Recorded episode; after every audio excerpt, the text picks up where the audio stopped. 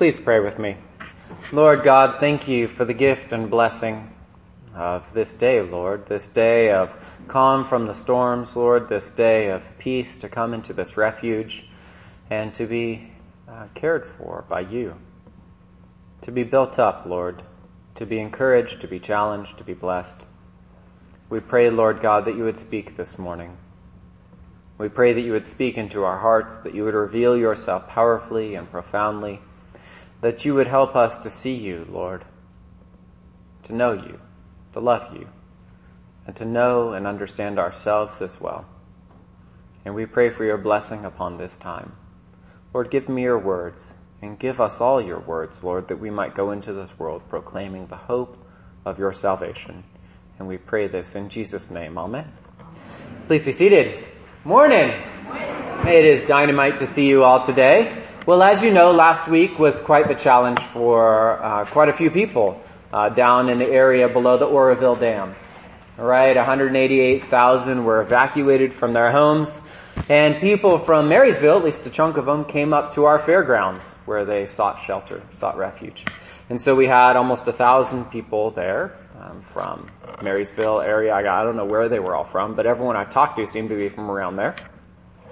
And so we had teams from our church go out. Our deacons went out. There were individuals from our church, um, and others went to go and to care for these people who had left, walked away from everything to um, respond to the emergency evacuation order, but also in the hope that their lives would be preserved if anything were to happen.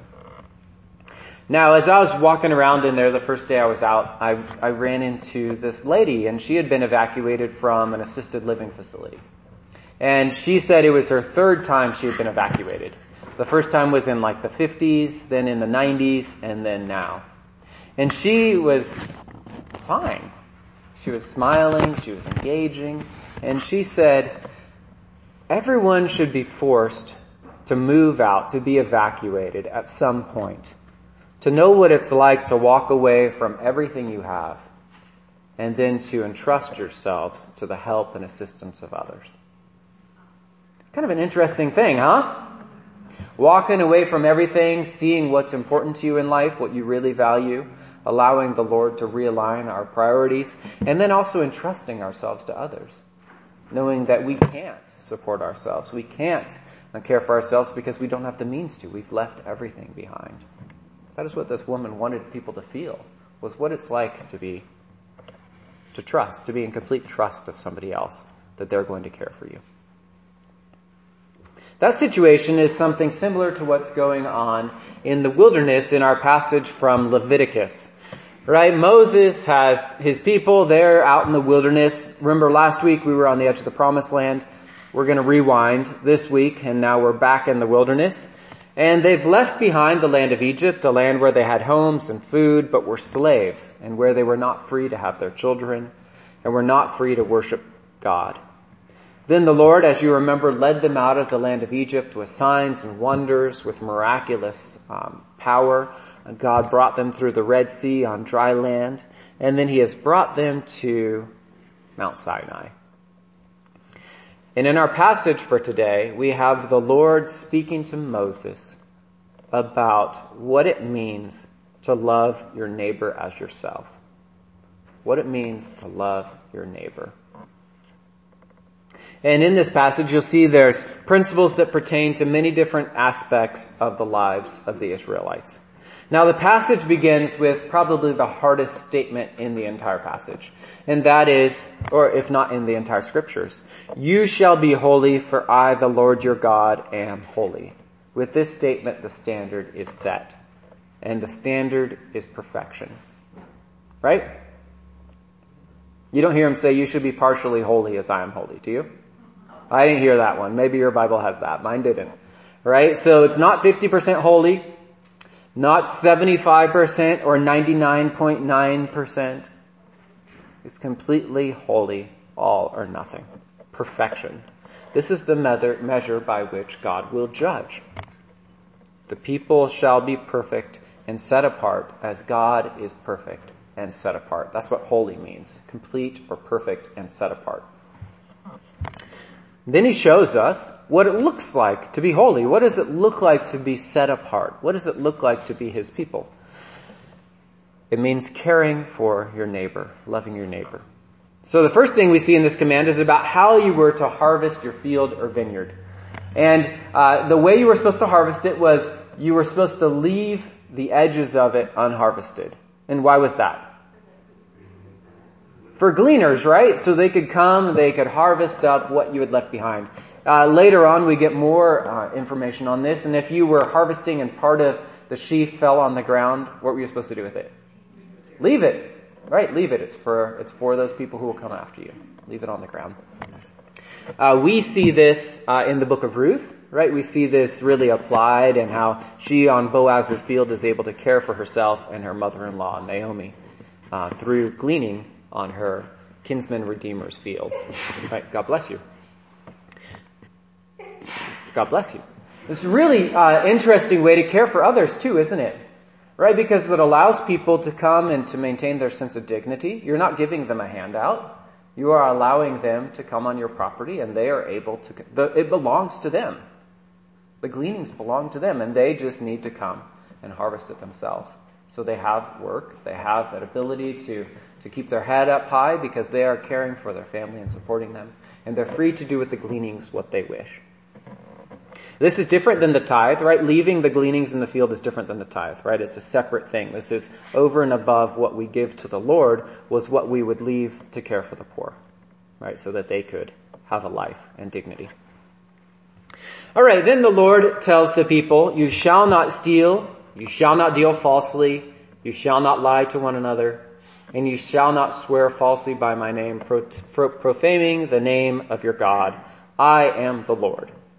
Right, so here we have uh, stealing, cheating, lying, and false oaths. Uh, we have, you'll recognize several of the Ten Commandments in these, right? Uh, and loving your neighbor is tied then to not stealing. How's that? Is it easy to be a good neighbor when you're stealing from your neighbor? No, not at all, right? You would never think, oh, that guy you stole from me, man, he's a great neighbor. I love having him right there. Right? I wish we didn't have a fence. Or locks on our doors. Right? No, that's not the way to be a great neighbor. A neighbor, you should trust one another and be able to, to trust their word, to trust their actions. When they tell you they'll do something, to believe that they will do it and to be able to, um, to trust that. Right? If they say they're going to pick up your mail while you're gone, they pick up your mail. Right? Simple things. Being a good citizen we see as part of being a good neighbor, a loving neighbor. Alright, then we move to business practices. Uh, the Lord says, you shall not defraud your neighbor, you shall not steal, and you shall not keep for yourself the wages of a laborer until morning. You shall not revile the deaf, or put a stumbling block before the blind, and you shall fear your God. I am the Lord. Now again we have a reference to stealing. Is any reason why? It's just bad. What's that? It's important not It's important not to do, and it's pretty common too, right? It's pretty common. Now, so again, we're brought back to that ten, one of those Ten Commandments. We also see uh, that some of the commands here pertain to paying your workers fairly and on time. Right? And we see this picked up in our labor laws. Right? You can't withhold the wages of someone who has earned them. You just can't. It's against the law. Also, we're told not to illegally take money. You shall not defraud your neighbor. Great Recession, anyone? Bernie Madoff? Right? Ponzi schemes? We've got all that here. All that. We should conduct ourselves and our business practices in a way that we treat people in a neighborly fashion, that we care for them and love them. Alright, then we get to a really interesting statement, right? We're not supposed to hamper the lives of the disabled. Right? We're not supposed to revile the deaf. Right? Just because they can't hear you doesn't mean you say things that are wounding toward them. You treat them with kindness and dignity. And we're not supposed to put a stumbling block before the blind, something that will cause them to fall. Right? Instead, we're supposed to care for them and see that they are, are, are blessed and protected. This is the beginning of the ADA, right? The Americans with Disabilities Act. This is it. Right? It was a part of the Hebrew culture that they were supposed to care in a unique way for people who, who could not hear or who could not see. It's really a beautiful principle that we see in this passage. All these things, the way we treat people, particularly the less powerful, reveal how we are as neighbors and who we are and the God we worship. And the Lord wanted his people to be perfect, to be holy, to be set apart, to be different than the other nations, which might take advantage of the weak and the powerless. God wanted the Israelites to be people who would lift up the powerless and the needy. Then we have words about justice. You shall not render an unjust judgment. You shall not be partial to the poor or defer to the great. With justice you shall judge your neighbor. You shall not go around as a slanderer among your people, and you shall not profit by the blood of your neighbor. I am the Lord. Justice should be blind, as we always see it depicted, right, in statues and pictures, right? Justice is blindfolded with the scales. That's how the Lord called for justice to be. Fair for everyone. Even if you can't hire a high power lawyer, justice was supposed to be fair and equal. Also, you will not slander one another. You're not supposed to say things which hurt other people. You're not supposed to benefit either by the, by the death of your neighbor. Right? You're not supposed to be someone who capitalizes on the misfortune of others. Again, these reference not taking advantage of those who might be less powerful or who are put in a powerless situation by circumstances in their lives. Good neighborliness is about being someone who cares for those who are less fortunate or in difficult places in their life. And then we have kind of a turn. Right? Because all of these things before have been about actions and about externally visible circumstances. We have a twist here as the Lord then zeroes in on the real challenge. He says, you shall not hate in your heart any one of your kin. You shall reprove your neighbor or you will incur guilt for yourself. You shall not take vengeance or bear a grudge against any of your people, but you shall love your neighbor as yourself. I am the Lord. The Lord is telling Moses here, you need to deal with your issues of anger with other people. You need to sort them out. If you've done something wrong or they've done something wrong to you, deal with it. Work it out with them. Don't hold it in and let it build and fester inside of you. And also, don't express it by means of slander. Don't just try and disparage their character. Instead, work for a just and a right settlement to this. We're supposed to love our neighbor as ourself, and that means forgiveness and mercy. In this section, the Lord looks at the heart. The Lord looks at the heart, and you can't fake the heart. You can fake the other things. You can like not steal. You can not lie most of the time. But you can't fake the heart. It's impossible to get around it. Now these are the instructions that Moses is given for the people to reveal their love for their neighbor. These were things that if the Israelites were to do, they would show the world that their God is a God of mercy and compassion a God who cares for the powerless, who cares for and loves the needy and the hurting. But the big reason, the motivation behind all of these actions and, and heart issues can be found at every paragraph. Each one of these paragraphs ends with this amazing phrase, I am the Lord. I am the Lord. The reason that the Israelites were to love their neighbor as themselves was because God is the Lord. We see this in the New Testament, right? When Jesus is asked, what is the greatest commandment? Right? And he says, well, love the Lord your God with all your heart and strength and mind. And the second is like unto it. Love your neighbor as yourself. Without the first, the second makes no sense. And so here we see the foundation for that that the Lord is basing all these commandments about loving your neighbor upon an understanding that God is the Lord and that He is our God. Now when I was at the fairgrounds on Wednesday, a woman who was serving there as well, she came over and asked me, well aside from, cause I was wearing my collar, she says, aside from God, why are you here? Kind of interesting question, right? Aside from God, why are you here? And so I thought for a while and kind of bumbled something about, you know, wanting to care for people and things like that.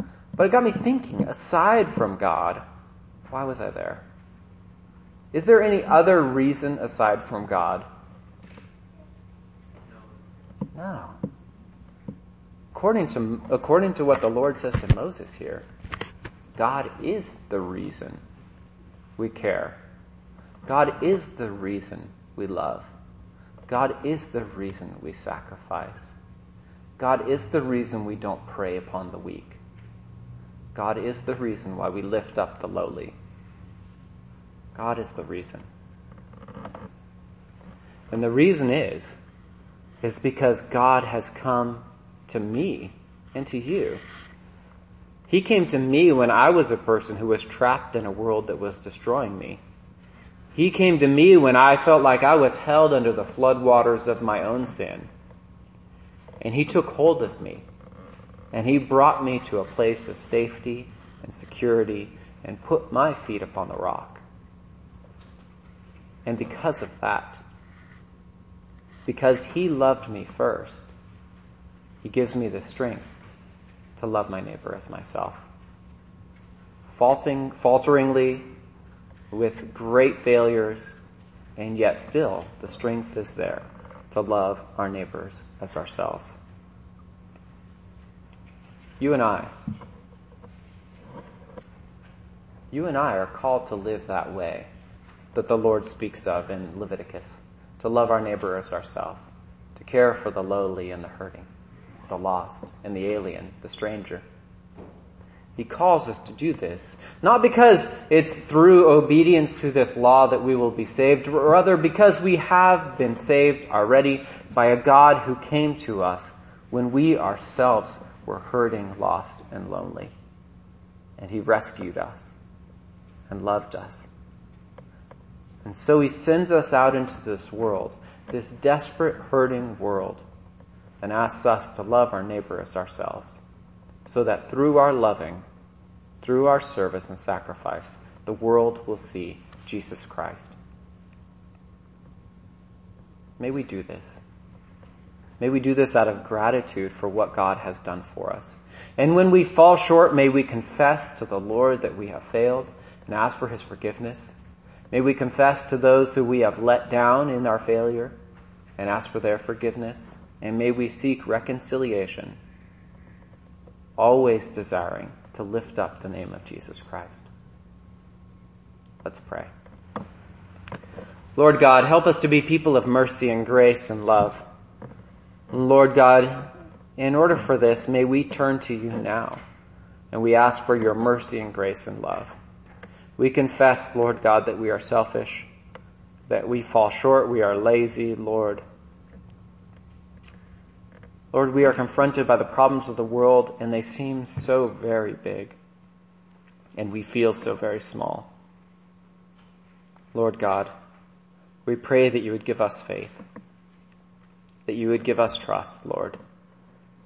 Lord, give us the ability to believe in you, Lord, and to trust that you are the God who has redeemed us. And Lord God, in that faith, may we go into this world seeking to love others and caring for them in your name. We pray for your blessing upon this, Lord God, that you would help us. Help us, Lord, to lift up your name and to lift up your righteousness in this world. And we pray this in Jesus' holy name. Amen.